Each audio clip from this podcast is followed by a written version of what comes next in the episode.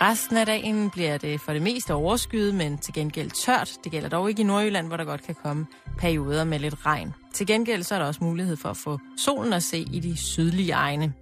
Vinden den er svag til frisk og kommer fra øst i Nordjylland jævn til hård vind, og så får vi temperaturer, eller har vi temperaturer, der ligger mellem 8 og 10 grader.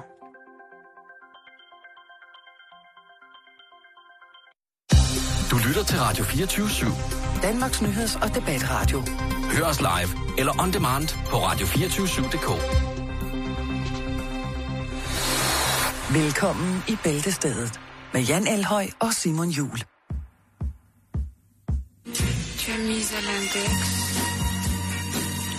nos nuits blanches, nos matins gris bleus. Mais pour moi, une explication vaudrait mieux.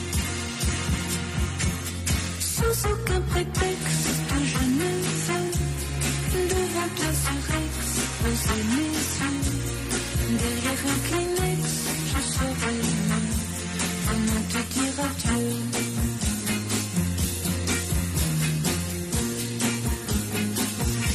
Comment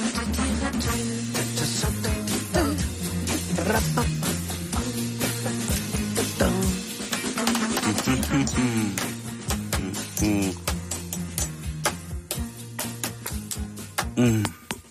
Og så lige et glas rødvin, ikke? Mm.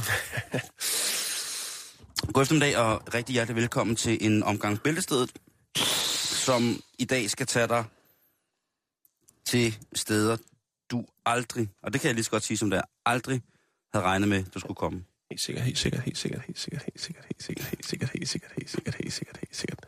Hvad så, Pusha John? Er du klar derovre? Ja, så klar. Du siger, at vi skal starte i, i fødevarenes kategori. Ja, øh, jeg fandt, fandt, faldt. Kan man egentlig falde på internettet? Det ved jeg ikke. Nå, Ja, Jeg det faldt. er da sindssygt. Du, er, du, om du kan falde på internet, du kan ja. jo nærmest ingen. Altså falde i fælder. jeg faldt over en artikel fra Illustreret Videnskab. Åh oh, ja.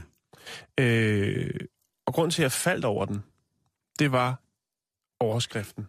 Det var altid den, der fænger, ikke? Enten Øh. det eller et billede. Ja, og det er tit sådan med nogle aviser, at når man så ser eller læser historien, så har den ingen skid med overskriften at gøre. Ja, det er rigtigt. Men øh, det har den her, og den hedder følgende. Rosenkål leverer strømmen. Rosenkål. Leverer strømmen. Ja, jeg kan Og den kan man, så kan man ikke bare hoppe videre. Har du det godt med rosenkål? Øh, Jeg kender mange, der ikke kan lide det, fordi de synes, det smager produkt.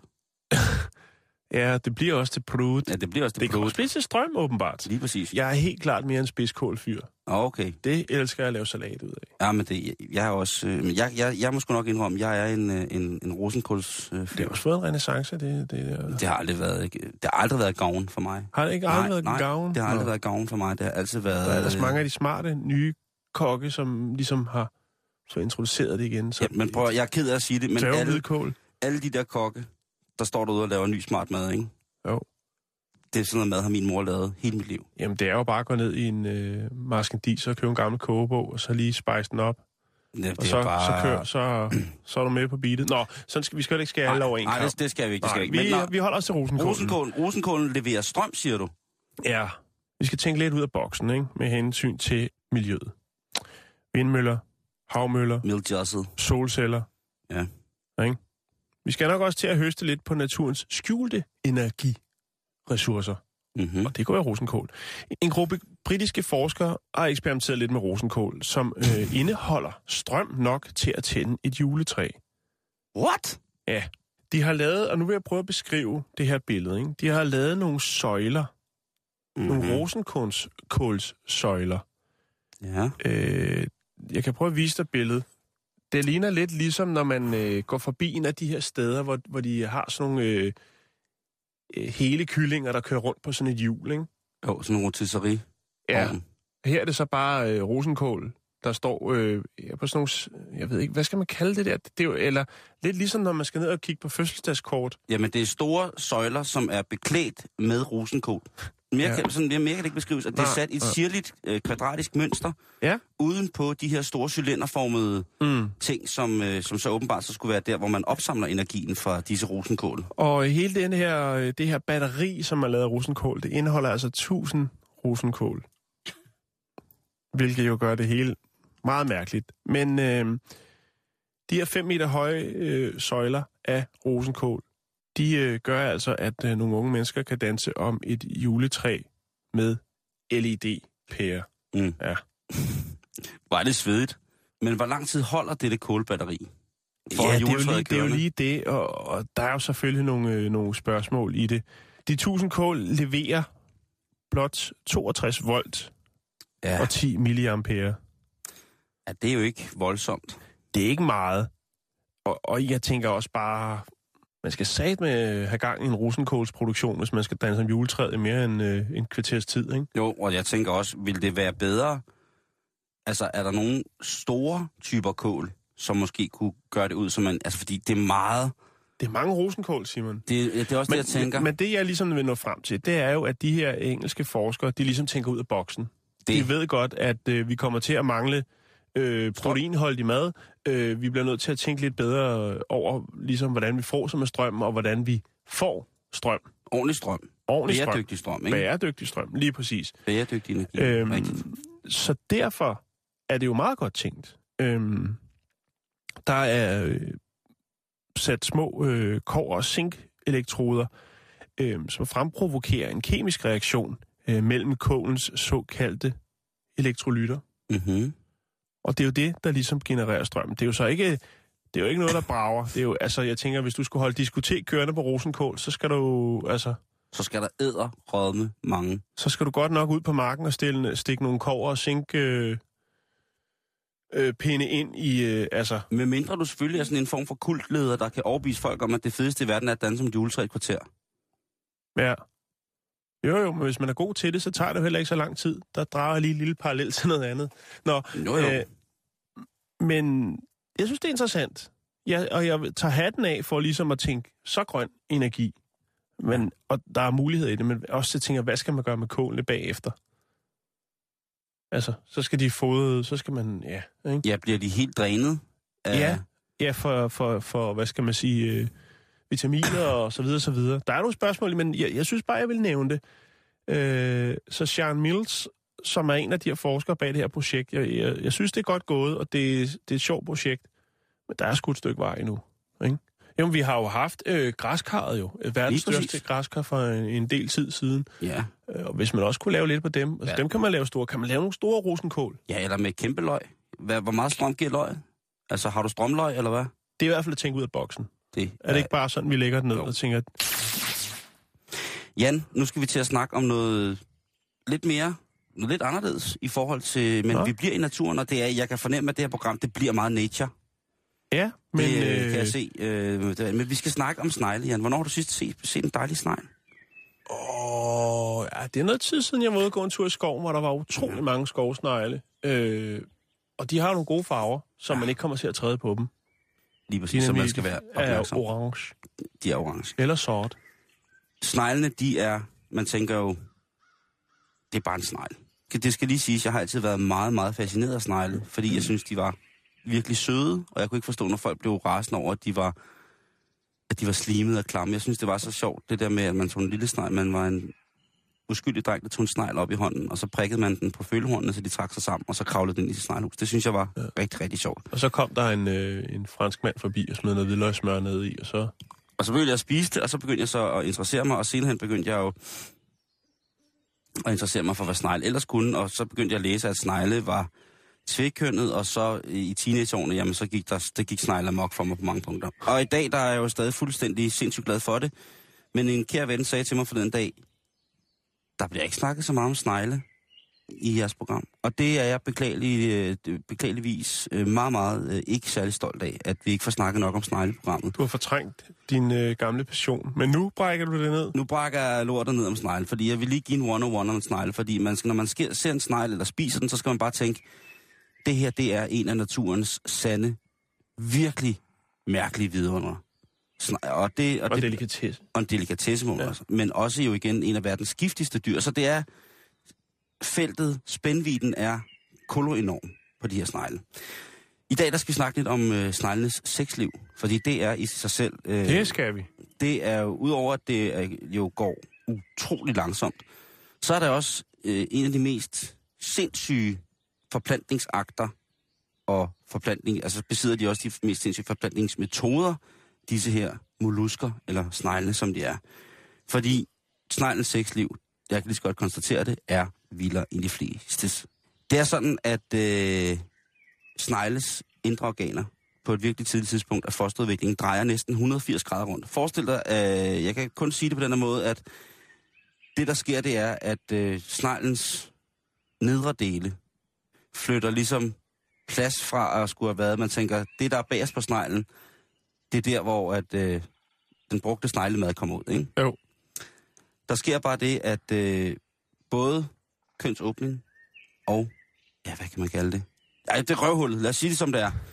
Det øh, under Jo, sneglens... sig, sig det, som jeg, det er. Jeg siger det som det er. Det Ja. ja. altså flytter op og sætter sig i ansigtet på sneglen. Så øh, både kønsåbning og øh, afføringskanal sidder altså lige ved øjet hos øh, næsten alle snegle.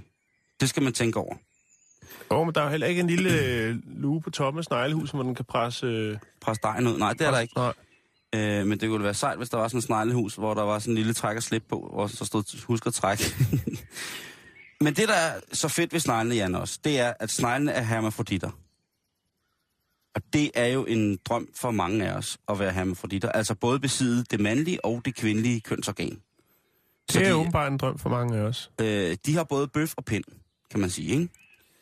Hvad, hvordan, hvordan elsker man så? Altså, kan de så bare befrugte sig selv hele tiden?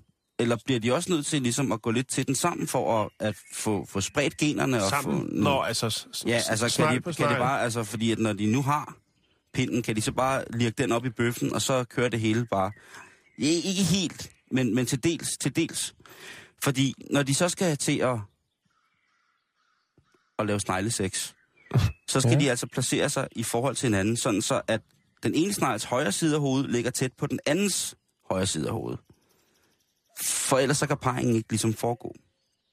Og så kan snegle også noget andet, det er, at de kan faktisk udkrænge, altså for vende vrangen ud af det meste af deres kønsorgan. Det er ret vildt at tænke på, ikke? Tænk, hvis man lige kunne vende vrangen ud af mandeblomsten med. det, prøv at høre, det vil være en sikker vinder til alle sportsforeningers øh, juletræsafslutning. Det vil være, formue på... på øh, det vil være Jan og Simon, der kommer og vender vrangen ud på deres kønsorganer. Det vil være et kæmpe stort hit. Nå, men i hvert fald, så kan de ligesom, altså når de har vendt vrangen ud, så er det jo altså, at det går ned. Og så går de altså i gang. Sneglene, de afleverer så, det er jo ret vildt der, fordi de jo begge to er både mand og dam. giver Så- så, tær. Så lige præcis, og det er det, at øh, de giver til hinanden. De giver hinanden små pakker af sæd. Det er ikke sådan, øh, det er ikke noget, der ligesom bare ligesom i andre øh, Den giver sig selv eller andre. Den giver andre. Den giver sådan Altså en andre lille, snegle. ja, når de ligger der med hovederne mod hinanden, med, med deres kønsorganer på vrangen, så giver den ene snegl, den anden snegl, en pakke sæd, og omvendt. Bytte, bytte, køber man aldrig bytte om, fordi så, Okay. så parer de sig på den måde. Og det er jo ret, ret sjovt, at det, de her pakker af, af sæd bliver ligesom opbevaret til, til senere brug. De bliver opbevaret i det, der hedder, og nu kommer der altså nogle sjove ord, Jan, og nu må du også, kære lytter, have os undskyld, men det er nogle lidt øh, sjove ord, men det er jo bare endnu et tegn på, at du bliver nødt til at interessere dig mere for snegle generelt. De her pakker bliver afleveret i det, som hedder en spermatofor. Og det anbringes så i det hundelige kønsapparat, så En form for postkasse. lige præcis, hvor man kan gemme, altså en form for sædepostkasse. Og det er jo ret sjovt, at man så giver hinanden det som bedste venner. Ikke? Altså tænk, hvis vi var snegle, ikke? Så kunne vi sige, hvad skal vi, skal vi bare lave nogle børn, altså nogle sneglebørn. Og så kunne vi dele sædpakker med hinanden, og lægge det ned ved vores, tæt på vores, øh, vores kvindelige kønsorgan, ikke? Og så kunne man bruge det, når man har brug for det. Jeg synes, det er virkelig smart. Formålet ved den her øh, spermatofor, det er jo øh, at selvfølgelig opbevare det, men udover det, så ved man ikke særlig meget om det, om det her organ. Altså hvorfor at det, sneglen ligesom afleverer det, og så ligger det bare der. Og hvor lang tid kan det holde sig? Jamen, det, det, kan, op, det kan op, holde sig der indtil sneglen, hundsnegl, eller at man sneglen vil bruge det, fordi det er jo både en han og hundsnegl, kan man sige. Mm. Men det der er ved det, det er, at sneglen mor, altså sneglen generelt også godt kan leve lidt af det her. Altså, så man får, øh, øh, spermpakken er ligesom også en form for, for lørdagsslik. Ja. Så kan man gå og bable lidt på det, hvis man, hvis man mangler. hvis man er lidt småsulten, snacksulten, Nødhjælpspark. lige præcis, så kan du lige øh, stikke stablen ned i spermatoforet, og så øh, bable lidt på, på en anden, mands, øh, anden mandesnegls ufødte børn. Hvad hedder det? Øh, men spermatoforen, den begynder altså at blive nedbrudt øh, i spidsen, lige så snart den kommer ind i modtagersneglen. Og det gør så, at den er åben i bagenden. Så den her, det her lange, man forestiller sig ligesom sådan en rør fyldt med, med små sædpakker, det begynder lige så stille at drøne ud af, hvad hedder det, øh, den her øh, spermatofor, altså opbevaringen, og så ind i det, der hedder, og nu, det her, det er altså et ord, som der rent faktisk findes. Jeg troede, det var noget, jeg selv havde fundet, men de her små sædceller, de begynder at fare op i det, der hedder spermateket. Og det er jo også et ultra fantastisk ord. Og det er, altså, det, det er ligesom klar til at, at modtage, så sneglen ligesom kan, kan blive frugtet og, og lave små snegle igen, ikke? Og så er der jo altså også øh, den her paringsakt, hvor man ligesom bare bytter noget hele tiden. Det er jo ret fantastisk. Der er jo andre snegle, havsnegle, som har en vanvittig seksuel selektion. Altså det vil sige, at hansneglen, øh, eller når sneglen, han går, skal befrugte hundsneglen. Den har altså en, en diller, som er udstyret med pigge, som når den først er gået ind igennem damesneglen, så knækker den af. En brød. Ja. Og det vil sige, så er der jo ikke andre, der kan komme til. Nej, så er der lukket. Så sidder den bare der og pumper. Øh, Det er godt tænkt. Så sidder minisneglen og pumper der, helt ja. galt. Og der kan ikke komme noget til.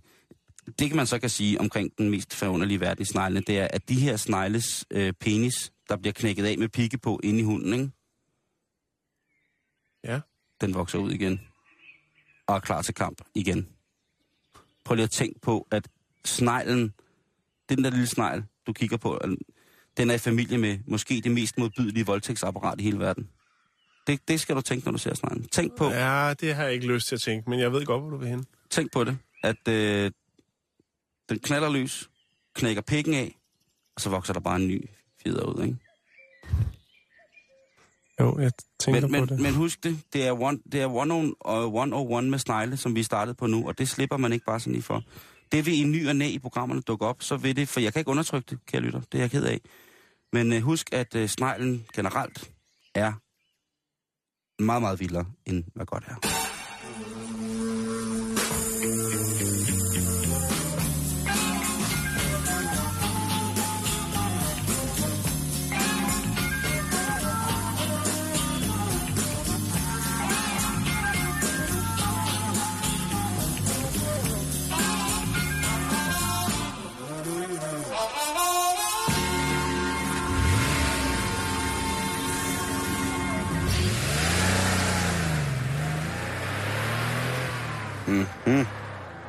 1,3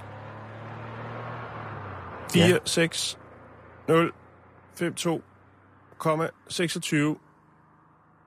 Det er mange penge. Ja. 1.346.000 og 56 kroner og 26 øre. Det er mange penge. Sindssygt mange penge. Eller hvis man havde det, så kunne man for eksempel øh, bruge øh, nogle af dem på en Porsche Boxster S 3,4 Black Edition PDK, to dørs. Hvis man havde en million kroner, Nej, ikke en million. 1,4. Hvis man havde 1,346.052,26,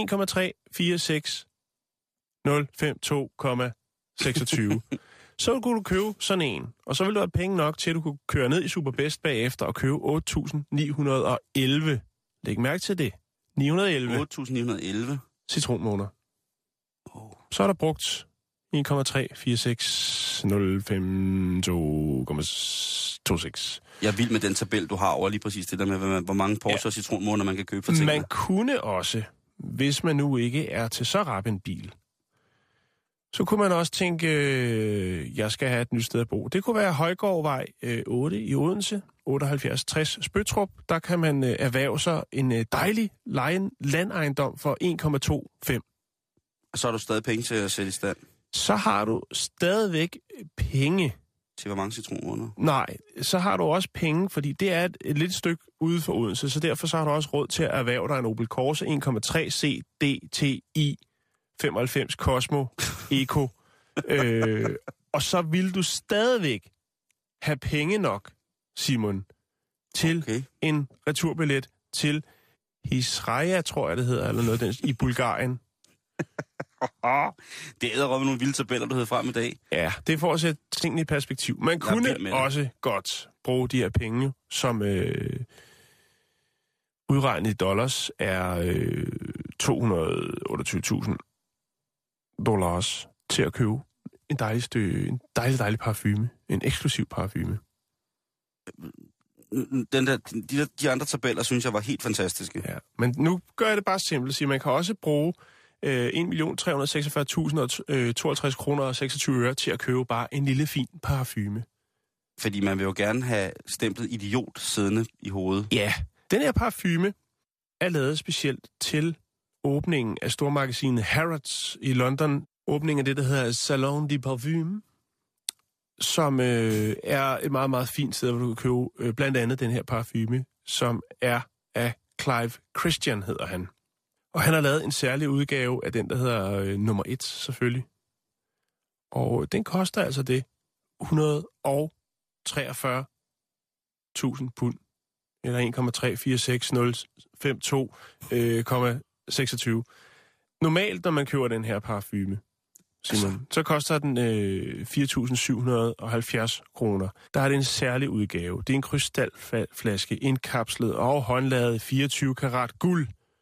Og hver Altså, Krystalguld, som vi alle sammen kender. Ja, men så er der også lige 2.000 øh, fastsatte diamanter på den her sådan, parfumeflaske. Så duften er den samme, men flakongen er det, der... der... Den er ekstravaganza. Og fordi jeg troede, altså jeg ville jo regne med, at det skulle være en parfume, der duftede så godt, så man slet ikke vidste, hvad man skulle gøre sig selv. Har du set den film, der hedder Parfume? Den er jo fantastisk. Nej, den, er, den, jeg vil, den, have, ja, den har været på to-do-listen, eller to-see-listen i et stykke tid, men jeg har ikke fået set den. Den, den. Den kan du lige så godt bare få overstået, for det er, det er en must-see. Men altså, hvis man har en, en musk, der er så dyr, at man skal betale så meget for den, det, det kan jeg ikke forstå. Men nu, nu giver det mening. Jamen, så, giver man, så putter man det lige i en flaske og siger, så er det endnu mere eksklusivt. sætter diamanter på, ikke? Fordi det kunne godt være, at de havde haft sådan noget med, at der var, der var øh, alien-nethinder i, eller der var menneskeknogler, eller et eller andet, som Troede var sådan ekstremt. Ja, der var noget ja. af paven sæd, et eller andet i, som man tænkte, det, jeg kan godt fortælle dig, hvad det den indeholder. Det er duft, det der. Øh, Clive Christian nummer 1 som øh, hævder at være øh, verdens dyreste parfume, og er også blevet anerkendt for det i Guinness, øh, Guinness Book of World Records. Den indeholder 30 mil, øh, milliliter, den her luxuøse duft, som er en blanding af kirsebær lakrids, vanilje fra Tahiti, og så øh, rosen rosa øh, centifolia. Det er det. Så du får kirsebær lakrids, vanilje og lidt ros. Og det lyder sgu egentlig meget godt, men det lyder også som noget, som jeg ville kunne bruge til en kage.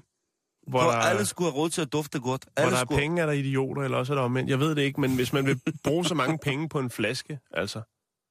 Det er så også verdens dyreste. Altså, det er jo normalt en, der, der står til 4.770 øh, kroner. På den anden side set, en af de industrier, der forurener aller, aller, allermest, det er øh, glasindustrien, når de producerer parfumeflakoner. Det er rigtigt. Det er noget af det mest svinagtige i hele verden.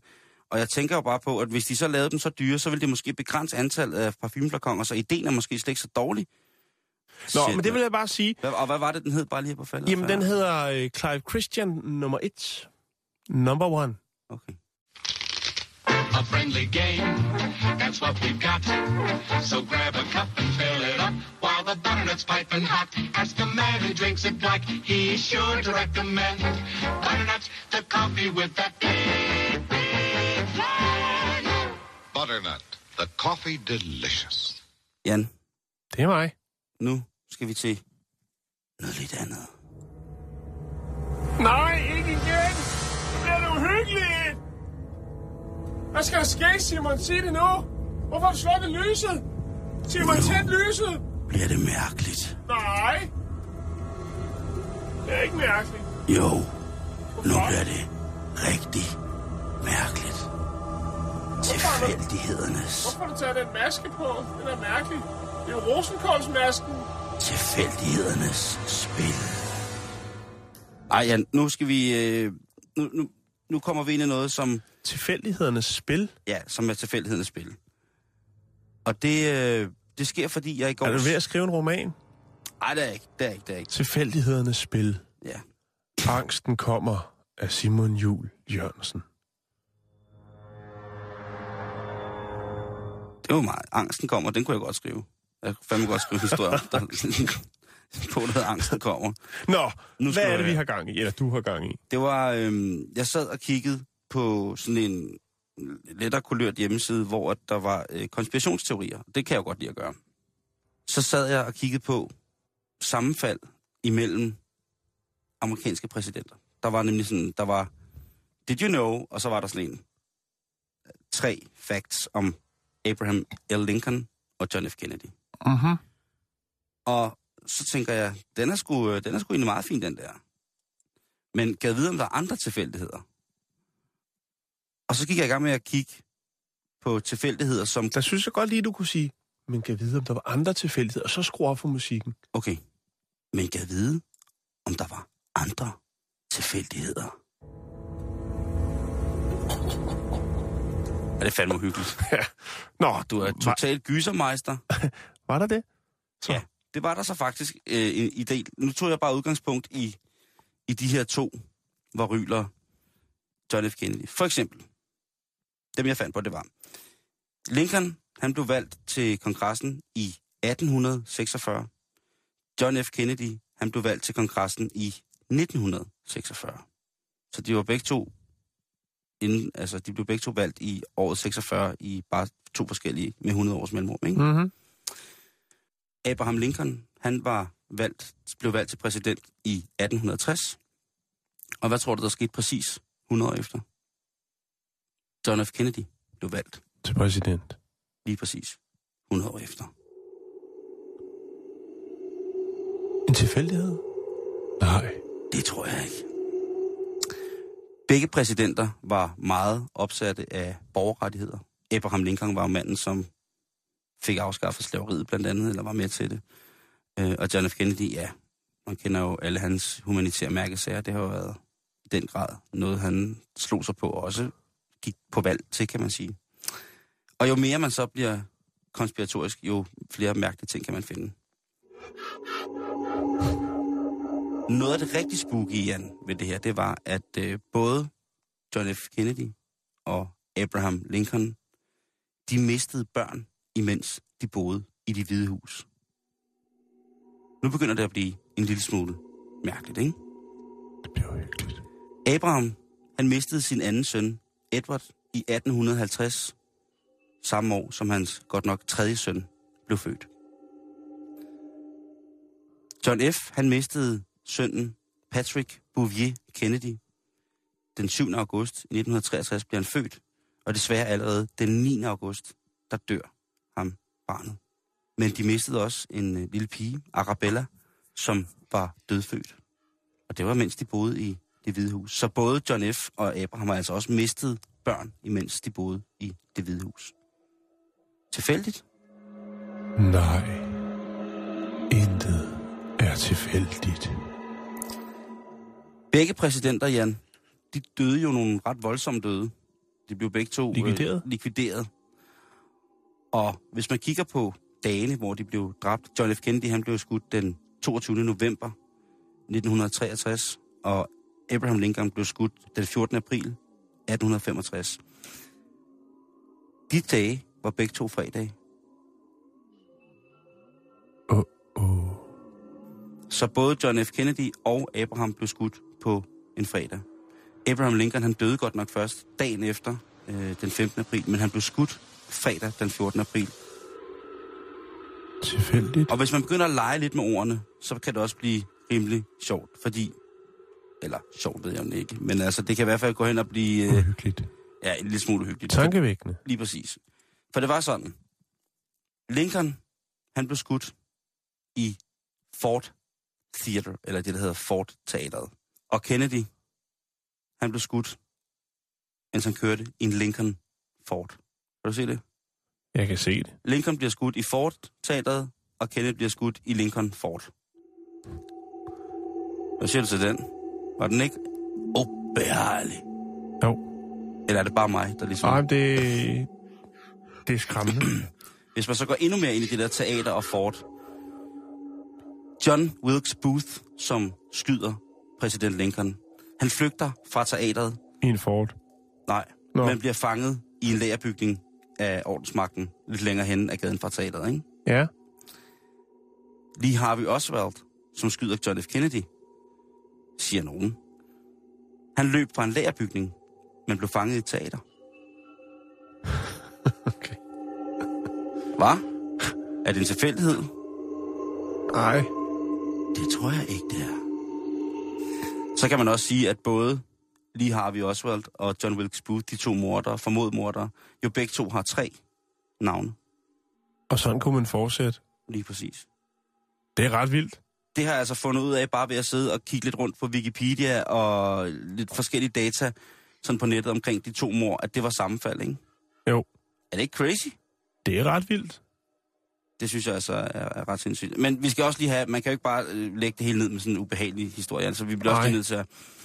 Øh, tænk, hvis man mødte en person, som havde fuldstændig samme data som en selv. Altså CPR-nummer og sådan nogle ting, jeg sager. Mm. Det burde ikke kunne ske. Men Det har de to. selvfø- Også to? Nej. Nej, de to næste, Nå, okay. de to damer, du skal møde nu her, i, de har altså, på grund af en datamat, malfunktion, har de altså måttet leve deres liv på papiret som fuldstændig værende identiske. identiske. De to amerikanske kvinder, som hedder henholdsvis Patricia Ann Campbell, de- de hedder de jo begge to, kan man sige, fandt ud af, at øh, de havde det, der kunne minde om en siamesisk tvilling i det amerikanske system. De har, havde det samme CPR-nummer. Og det er selvfølgelig ret mærkeligt, ikke? Og det er det. Og de var begge to jo født den 13. marts 1941. Begge deres fædre hed Robert Campbell. De begge to blev gift med mænd, som øh, var i militæret i 1959. De havde begge to to børn på præcis samme alder, 19 og 21. Og de begge to havde studeret kosmetik og arbejdet som øh, bogholdere. Og de var begge to øh, virkelig, virkelig interesserede i oliemaling, som de selv praktiserede. Det er mærkeligt. Er det ikke sindssygt? Altså ikke oliemalingen, men uh, Nej, nej. Lige præcis. Men det er... the Øh, coincidences. lige præcis. De er, de er i hvert fald øh, helt sindssyge, ikke? Så øh, der er mere mellem himmel og jord, Jan. Bare så du ved det. Jeg har aldrig været i tvivl. tænker jeg nok.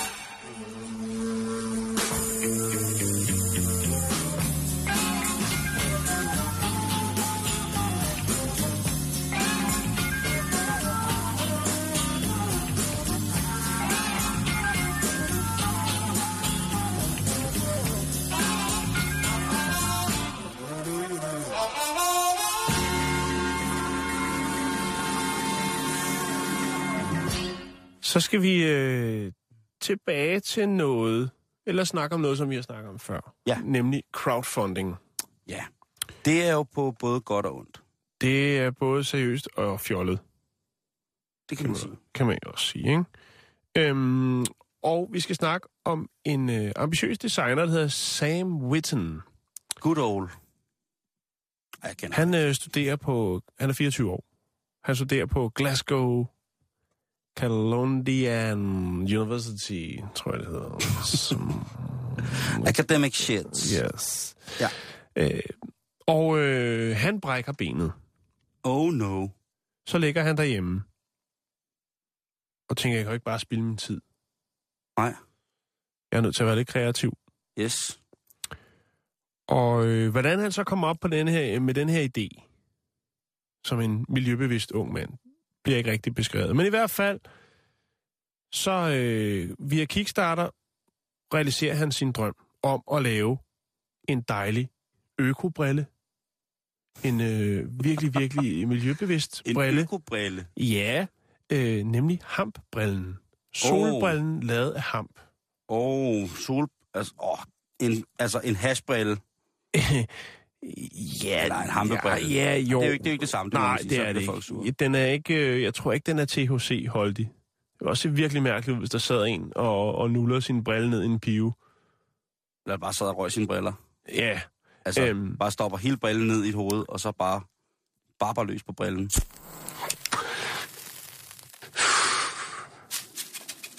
hvad kan man sige? Sam, han øh, laver den her Kickstarter-kampagne, præsenterer sit produkt, sin idé, og øh, får skravet det sammen, som der skal til, for ligesom at realisere det, nemlig øh, 25.000 pund. Okay. altså, det er 260.000 kroner, er det ikke? Det er vidt, vidt opad. Øhm, sammen Fuck, det er en mange kammerat... penge. Fuck, det er mange penge. Fuck, det er mange penge. sammen med kammerat, der kommer de op med ideen til den her miljøvenlige hamp-brille. De skaber en prototype, øh, lavet af hampfibre, øh, som er lovlig i, i England, øh, og allerede bliver anvendt til fremstilling af beklædningsgenstande, øh, biobrændsel, papir osv. Øh, og brillen hedder bare, altså brandet er bare hemp. Det hedder det bare. Solbrillen.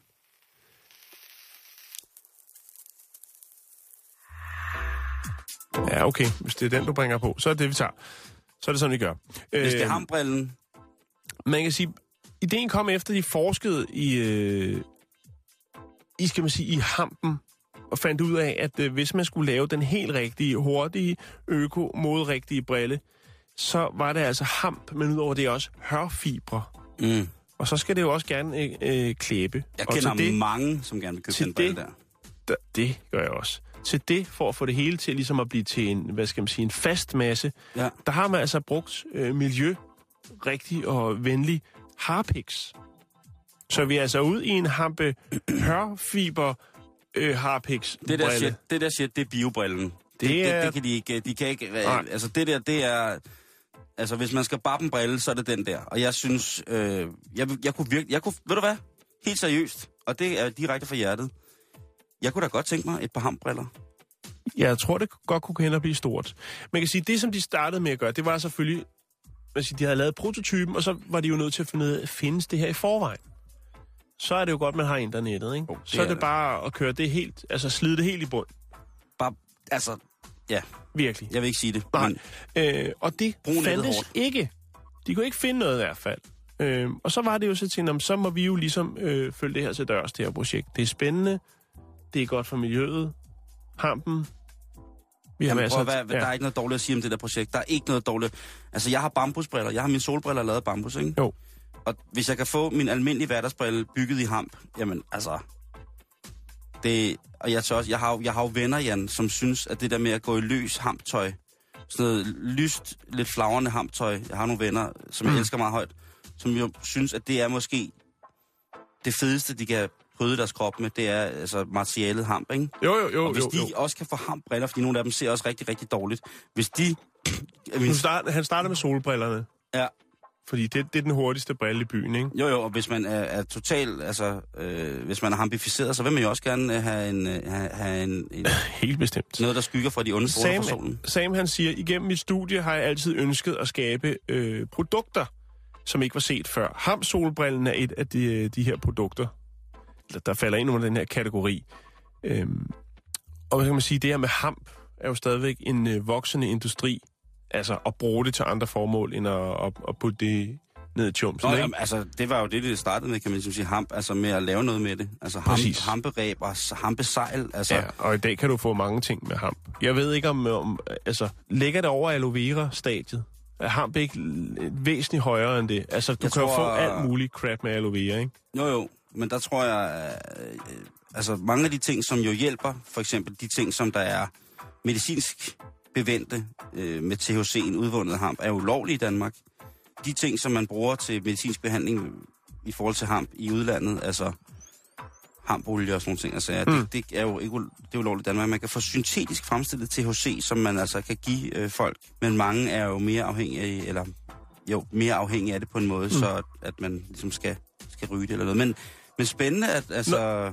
Når man så har lavet produktet, Simon, så skal man jo også lige ud og vise verden det. Og øh, så er det så, at Sam og hans ven, de tager til den prestigefyldte New Designers 2014-udstilling i London med deres brille. Og der får de altså anerkendelse i stridestrømmen for deres hamp, eller hemp eyewear.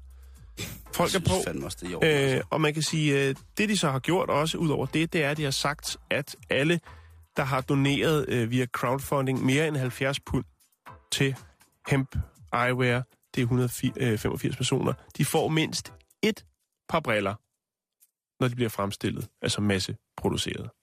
Det mangler der også bare Det er god stil, synes jeg. et eller andet sted. Øh, og det var sådan set det, bring på banen der. Fedt, mand. Så, så det, man skal kigge efter nu, hvis man er gået helt nature på den, eller bare vil prøve noget anderledes, det er simpelthen, at man skal gå ned i sin profiloptik og, øh, og få sin alderrabat på et par nye hambriller. Hvis der er nogen, hvis der er nogen De brillebutikker, er up and coming. Altså, jeg, jeg, nu, nu bringer jeg det på banen, det ved jeg godt, du gør. og så lige pludselig så er den der som, nå ja, det har jeg godt hørt Men om. hvis jeg, hvis jeg var optikker, Jeg kan og- smide et billede op øh, på vores Facebook, så kan man lige øh, se den. Det er faktisk meget øh, fin brille. Jeg kan, skal jeg lige vise dig det her i studiet også, Simon? Altså, jeg, jeg vil lige sætte det her på plads, Jan. Jamen, med, med den her side. Hvis man har endelig. gået og været optikker i mange år, og har haft en brillebutik, og man har tænkt, ej, nu kommer der et nyt, øh, nu kommer der noget nyt af det her, nu kommer der noget nyt af det her briller, men hvorfor laver man ikke sin egen selv? Hvis man skal investere nu, de er super fede. De er super, super, super fede. Altså, der er en lille smule øh, Ray-Ban over dem. Ja. Øh, stillet er, er brunt, øh, meget, meget øh, lækkert brunt. Man kan se materialet i det. Minder også lidt en brille, ham øh, professoren fra Tintin kunne have på. Tournesol. Torne Sol, ja. Jeg synes meget, det minder om sådan en, øh, en øh, sej brille, altså Gangnam Style øh, det hipsterbrillen. er rigtigt, ja. ja. Det Jo, minder jo. altså, super, super lækker. John Ja. Lennon, Yoko Ono, jeg kan, jeg kan sige meget, men den er super, super Fætter lækker. BR, ja. Men altså, Eller BR, up and coming. lige præcis. Hvis du er optiker og vil have din egen brille, så er det det her projekt, du skal gå ind i. Boyaka, den nye brille, ham-brillen.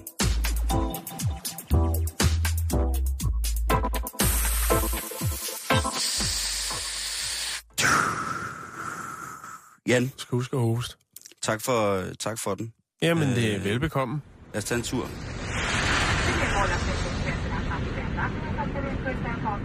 Nå, hvor skal vi hen? Jamen, øh, vi skal faktisk op i flyet. Nå, vi skal Fordi- bare sidde deroppe og hygge os. Ja, jeg ja. fandt, øh, jeg fandt en, en artikel, som, øh, som var ret sjov, øh, som hedder, hvorfor drikker alle tomatjuice i flyet? Okay. Og det var øh, ret morsomt. Det var i forhold til et, øh, et sådan et europæisk øh, netmagasin, hvor at fødevareforskere og fødevarehistorikere kan få lov til at, og, altså, smide alle mulige mærkelige ting. Og der var blandt andet en, øh, en undersøgelse om, hvorfor at folk drikker så meget tomatjuice i flyver ja, det har jeg faktisk tænkt på, hvorfor at det er, at de kaster sig ud i det. Man får en Bloody Mary, ikke? Fordi at hvis der står øh, tomatjuice i supermarkedet eller noget, der er ikke særlig mange, der lige ryger på en tomatjuice. Og så tænker jeg, ja, øh, der er jo det gamle med, at der er gratis øh, sprut. Der er der ikke så mange øh, flylinjer mere, men før i tiden, der kunne man mm. godt få sådan en juice øh. Ja. på husets regning. og der var der så mange, der tog Bloody Mary. Og hvorfor lige den? Fordi det, det er satme sjældent, at man står på en bar eller en café, og så er der en, der siger øh, to Bloody Marys, tak. Lige præcis. Jeg kunne godt finde på det. Jeg elsker Bloody Mary. Jeg elsker tomatjuice. Jeg kan godt lide øh, Øh, grøntsagsjuice. Det kan jeg også Der er godt også meget tomat i. Lige præcis. Nå, men øh, hvad, hvad, hvad så, Simon? Jeg faldt over en undersøgelse, som er lavet af den amerikanske professor Guillaume de Sion, som er professor på Albright College. Stop, stop. Hvad, hedder han? Guillaume de Sion. Dijon? Mm. De. Sion. Han er Ph.D. i moderne europæisk kultur, og så er han også ekspert i luftfartshistorie. Og han, øh, han har kigget nærmere på det her for Lufthansa, fordi det var sådan.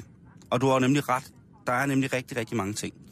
Det er historie, det er fysik, og det er kemi og biologi, der faktisk hænger sammen og giver os et resultat eller et overblik over, I en, i en flyversjuice. lige præcis, og giver os et overblik over, hvorfor at så mange mennesker gerne vil drikke en, hvad hedder det, øh, en Bloody Mary på flyet.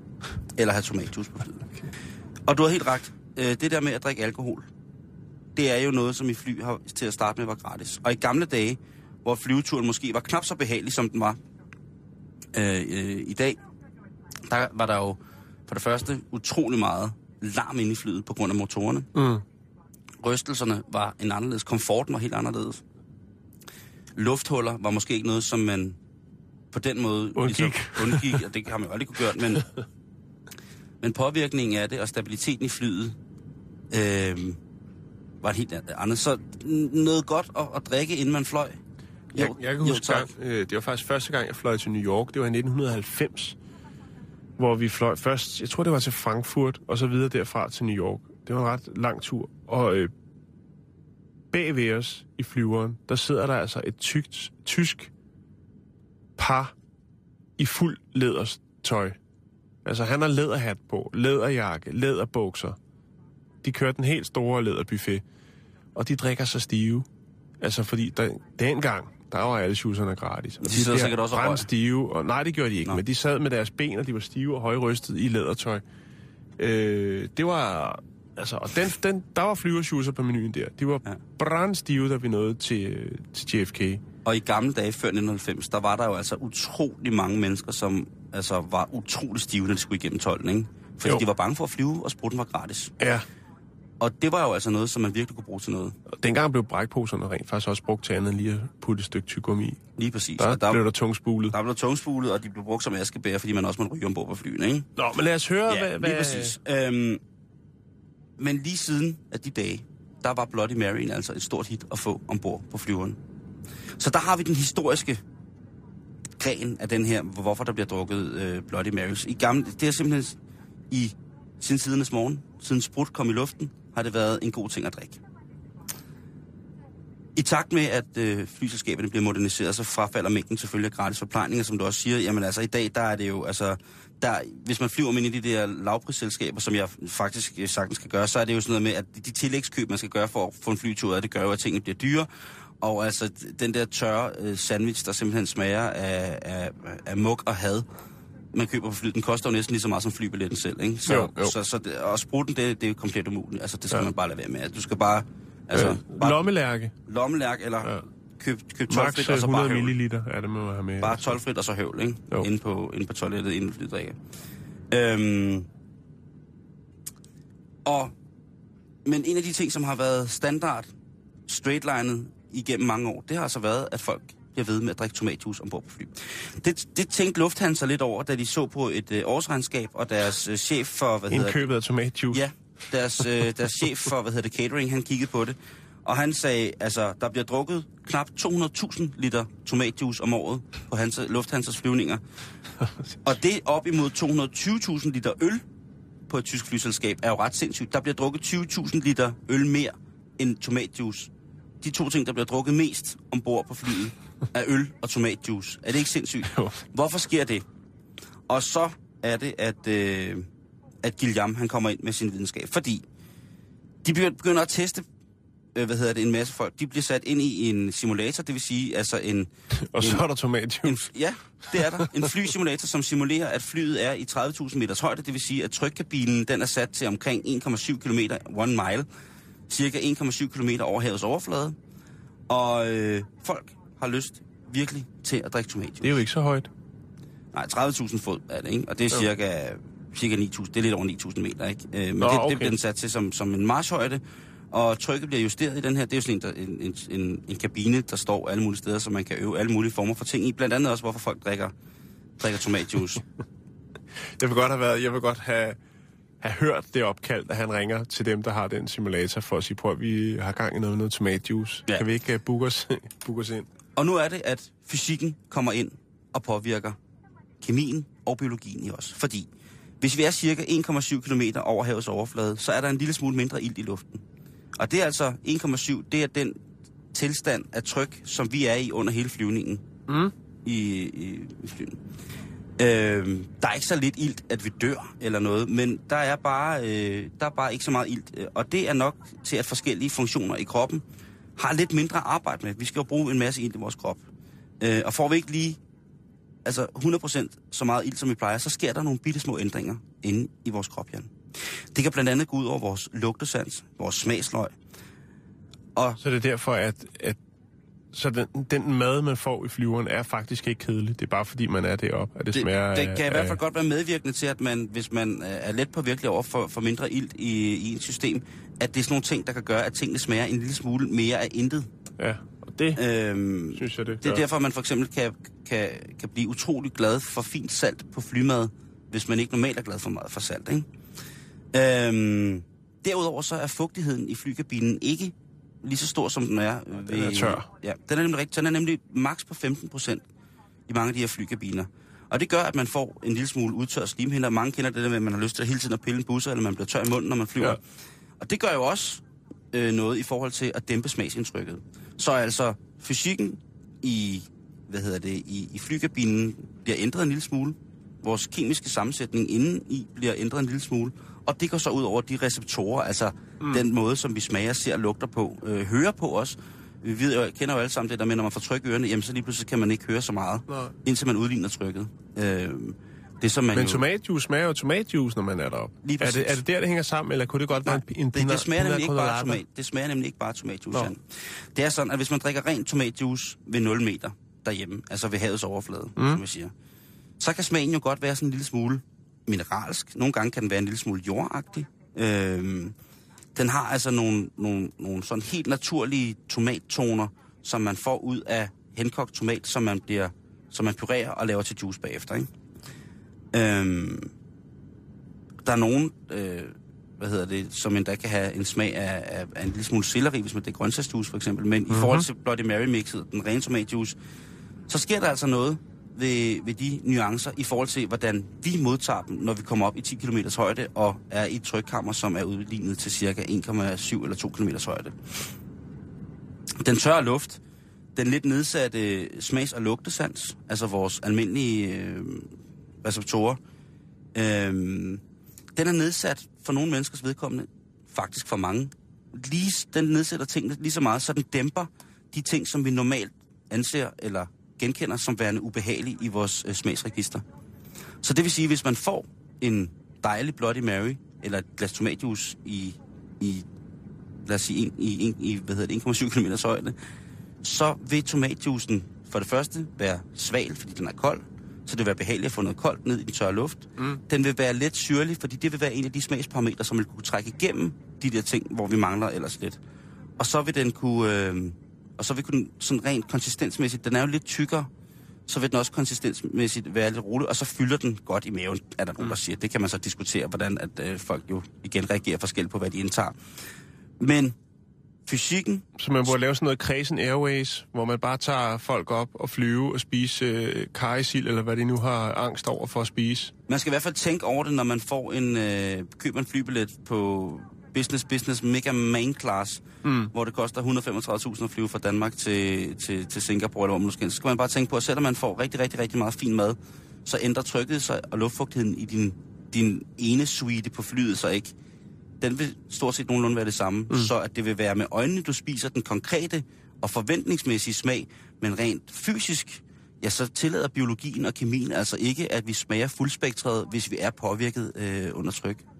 Er det ikke sindssygt? Det, det er ret spændende. Nu tænker jeg, det er jo, øh, det er jo en ret øh, sådan vesterlænding ting med det her tomatjuice. Mhm. Mm-hmm. Hvad, hvad vil så rykke øh, på andre flyselskaber? Er der en klassiker der? Er det en mangolassi, de har gang i, eller hvad? Ved du hvad, tomatjuicen er universel. Er den Jeg det? tjekkede øh, på andre, hvad hedder det, øh, på andre links i forhold til den her undersøgelse, hvor at den blev gentaget, og hvor den også er blevet slået op på forskellige øh, flyselskabers øh, hjemmesider omkring det øh, artikel med, hvor, hvordan man drikker tomatjuice. Og så fandt jeg et forum, hvor der blev i tråden af stewardesser også blevet sagt, hvor de selv tripper over det og siger, gud, det har vi slet aldrig tænkt over, men Nå. ja, man serverer rimelig meget Mr. og Mrs. Teas, øh, som er verdens bedste Bloody Mary mix. Det serverer man altså rimelig meget. Øh, Det er vildt. så det er, det er, det er ret vildt. Og hvis du nu sidder i lufthavnen lige nu, og lytter til os på podcast eller på radio, så prøv at, øh, at tænke på tomaten. Tænk på den dejlige grøntsag.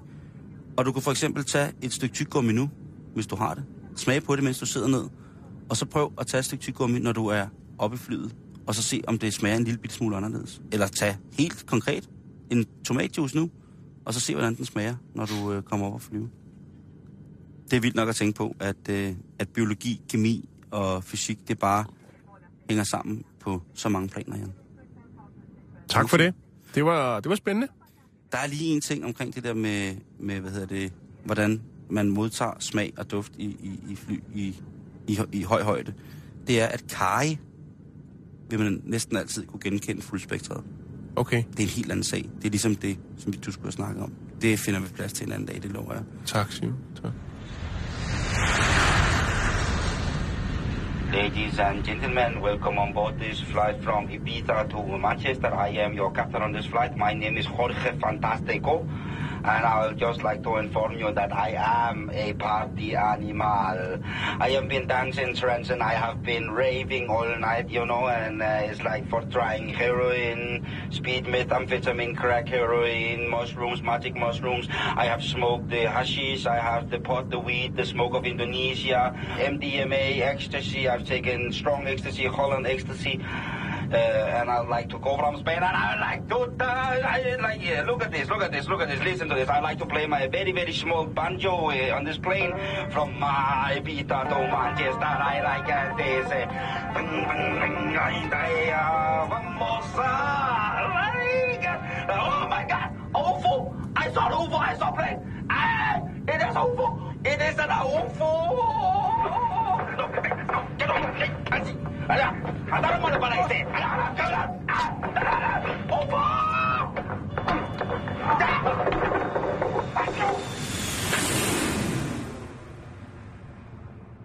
Tusind tak for i dag, kære lytter. Øh, vi høres ved igen i morgen. Pas rigtig godt på jer selv. Lige om lidt, så er der 24 nyheder. Du lytter til Radio 24 /7. Om lidt er der nyheder.